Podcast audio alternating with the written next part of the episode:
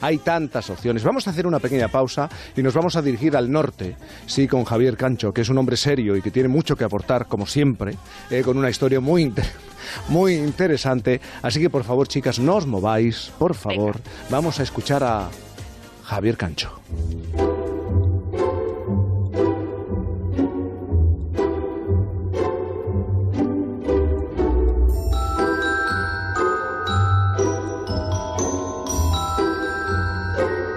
Ver cuándo puedo ir. Me encantaría eso de chapotear en la plaza de San Marcos con botas de agua. Imaginarme situaciones intrigantes por esas calles, todo rodeado de canales. El capítulo de hoy, Jaime, va de Venecia.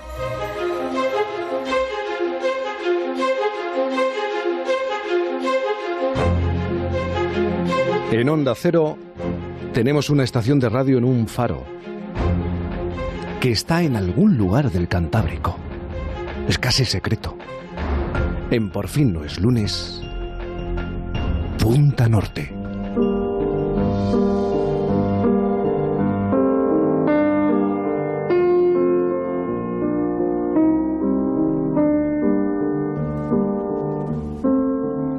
Punta Norte con Javier Cancho. Javier, buenos días. Jaime, buenos días, ¿cómo estáis? Muy bien, ¿y tú? Bien, bien, bien. Bien.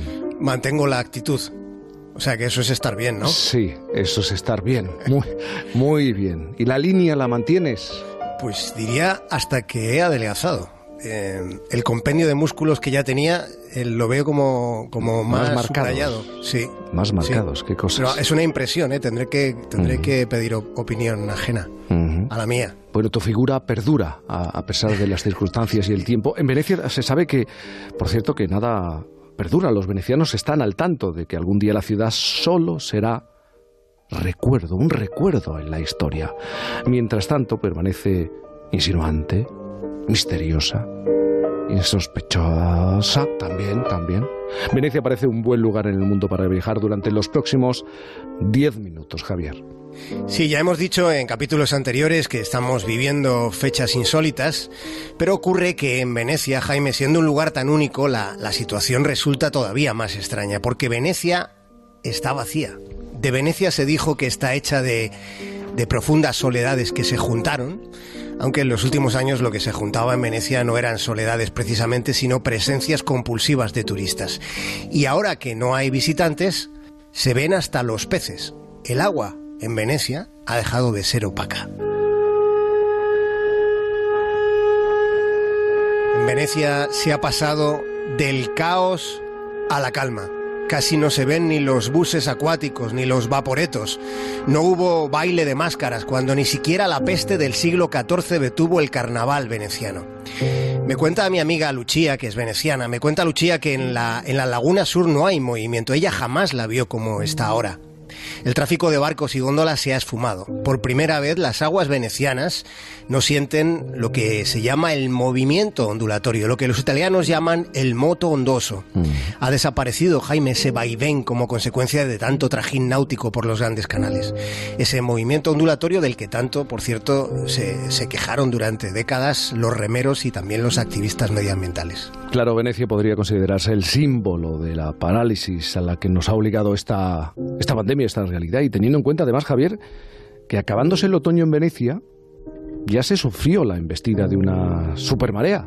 Sí, llevan una temporada bastante mala. Una fue aquella una marea superlativa que inundó el 70% de, de los edificios venecianos, de lo que es el centro. Hay algo muy curioso en esa crisis del agua alta que ocurrió en otoño. Cuando llega este fenómeno en Venecia suena una sirena para advertir a los ciudadanos, sobre todo yo diría que a los turistas, que suelen estar menos al tanto de, cómo, lo de las, cómo va lo de las crecidas. Lo que vamos a escuchar ahora es el sonido de la alarma urbana veneciana, el sonido que se grabó durante el último mes de noviembre, durante la última gran crecida.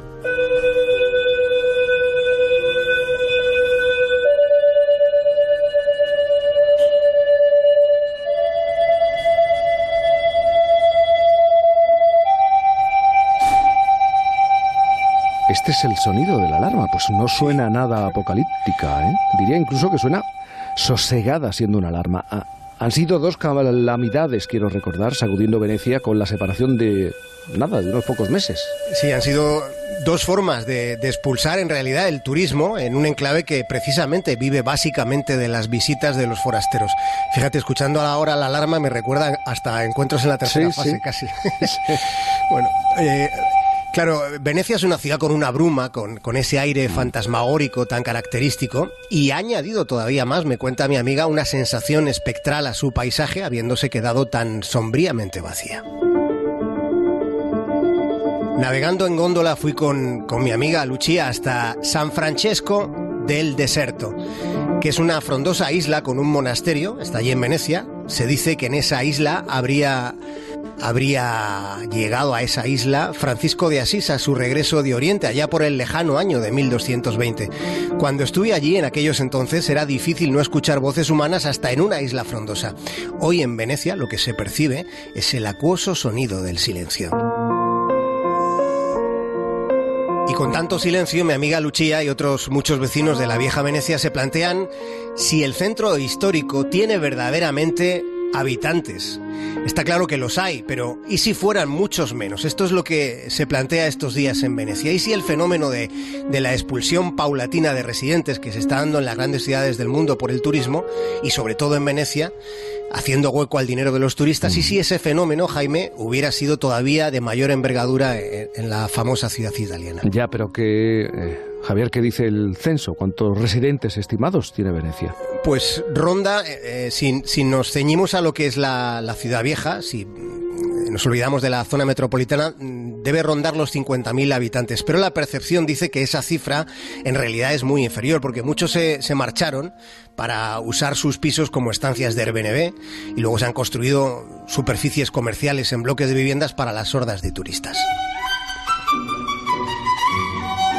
En el silencio de calles desiertas y aguas inmóviles, la hermosura de Venecia se percibe más intensa. Aunque no podamos verla, aunque no sea posible adentrarnos en sus laberintos, lo que sí podemos hacer ahora es emprender, como decías al principio Jaime, emprender un viaje radiofónico entre aquellos edificios de paredes que contienen vestigios bizantinos, con esculturas de mármol robadas a Constantinopla en la Cuarta Cruzada, la que transcurrió entre 1204 y 1261.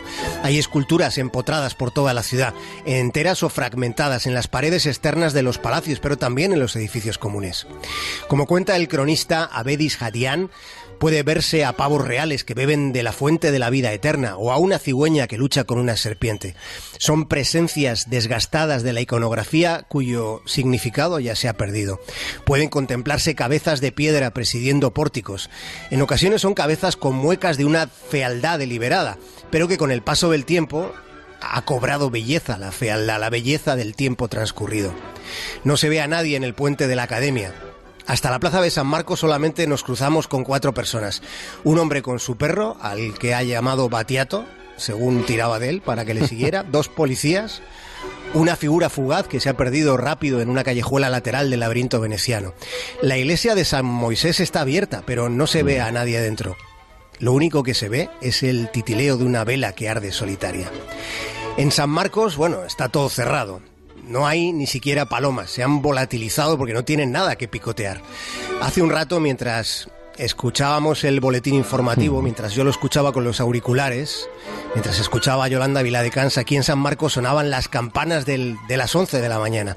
En esta plaza las campanas siempre suenan antiguo. Y justo antes, Jaime, se me ha acercado un policía y me ha preguntado, ¿lleva, ¿lleva usted su permiso? Tengan en cuenta que toda persona en Italia debe justificar su salida a la calle si es que se le requiere una explicación.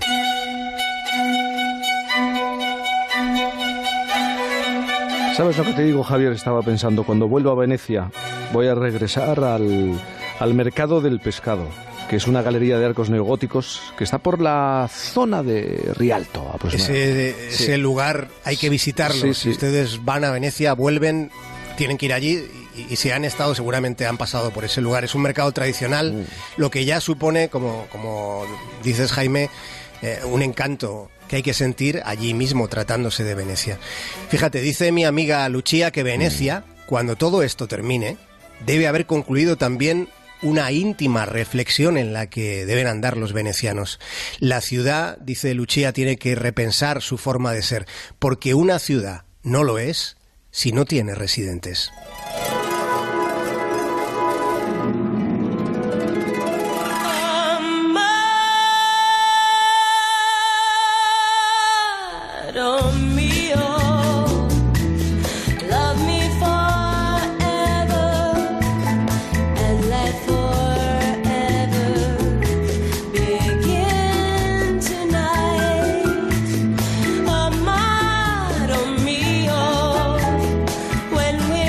Están esas palomas?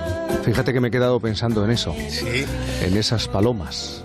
Habrán, habrán buscado lugares donde puedan picotear algo, pero, pero bueno, tanto las palomas como las ratas lo tienen complicado en estos tiempos. Es muy. Hay un artículo muy interesante. Esta semana había un artículo muy interesante. No recuerdo el, medio sobre eh, las ratas y la capacidad de adaptación eh, que tienen y cómo seguramente cuando volvamos a la normalidad o a una nueva normalidad, tendremos que enfrentarnos, tenemos, tendremos que enfrentar una batalla ante determinados animales que han tomado posiciones, buscando comida y también porque les hemos dejado espacio y las ratas van a ser una, una de ellas. Querido Javier Cancho, como siempre, magistral. Eh, tengo una pregunta, hoy tengo una pregunta, no es complicada, ¿eh? porque me consta que eres eh, padre y nosotros en el Rincón de Pensar Eva García ha planteado esta, esta cuestión. Evidentemente, los peques, los niños, los adolescentes, los estudiantes están en casa, se está haciendo uh, a través de bueno de la tecnología o gracias a la tecnología un seguimiento de los escolares y habíamos planteado ¿estás a favor o en contra del aprobado general para los estudiantes españoles? ¿Crees que España debería seguir los pasos de Italia? ¿Un aprobado general beneficiaría al alumno o haría que se relajase? Yo no sé qué piensas tú sobre esta cuestión. Enseguida vamos con los oyentes, pero ¿te atraco de esta manera? Sí, no, te doy mi opinión. Mira, yo no veo para nada mal el aprobado general. Es una situación de máxima excepcionalidad. que ellos están asumiendo con muchísima valentía, a pesar de la dificultad, con lo cual me parece casi anecdótico lo de la nota. Me parece más importante igual insistir en la oportunidad de que lean, más de que sigan el, el programa de estudios, que que igual es muy difícil, ¿no? Porque habrá gente, habrá familias donde no es tan sencillo por la vía telemática. Leer me parece la oportunidad de este tiempo de confinamiento para la infancia. Y fíjate, eh, es importante que estudien, es importante que tengan eh, ese reto diario, ese interés diario, pero es que se están aprendiendo, están aprendiendo en este momento otras cosas relacionadas con la vida, con la convivencia, ¿eh? con la convivencia. Fíjate, yo estoy pensando en mi hijo, está conviviendo con los caracoles, está descubriendo el mundo de los caracoles y está maravillado con eso, no le interesa nada más. Los caracoles. Sí, es que además ellos tienen toda la curiosidad del mundo. A nosotros se nos va esfumando poco a poco, pero bueno. Javier Cancho, eh, Gracias, como siempre. Eh, has dado tu opinión sobre esta cuestión que hemos planteado en el Rincón de Pensar. Te despido y, me quedo con la encuesta que se ha planteado en Onda 0.es. ¿Aprobado general para los estudiantes españoles? ¿Sí o no? Sí, esto evitaría la expulsión del sistema educativo de los jóvenes con menos recursos que no pueden seguir las clases online pues eh, cuenta con el 23%. No, esto supondría una relajación por parte de los alumnos y podría generar un problema educativo a medio plazo, un 77%. Esto en cuanto a la opinión de las personas que han entrado en Onda 0.es. Pero, ¿y los oyentes?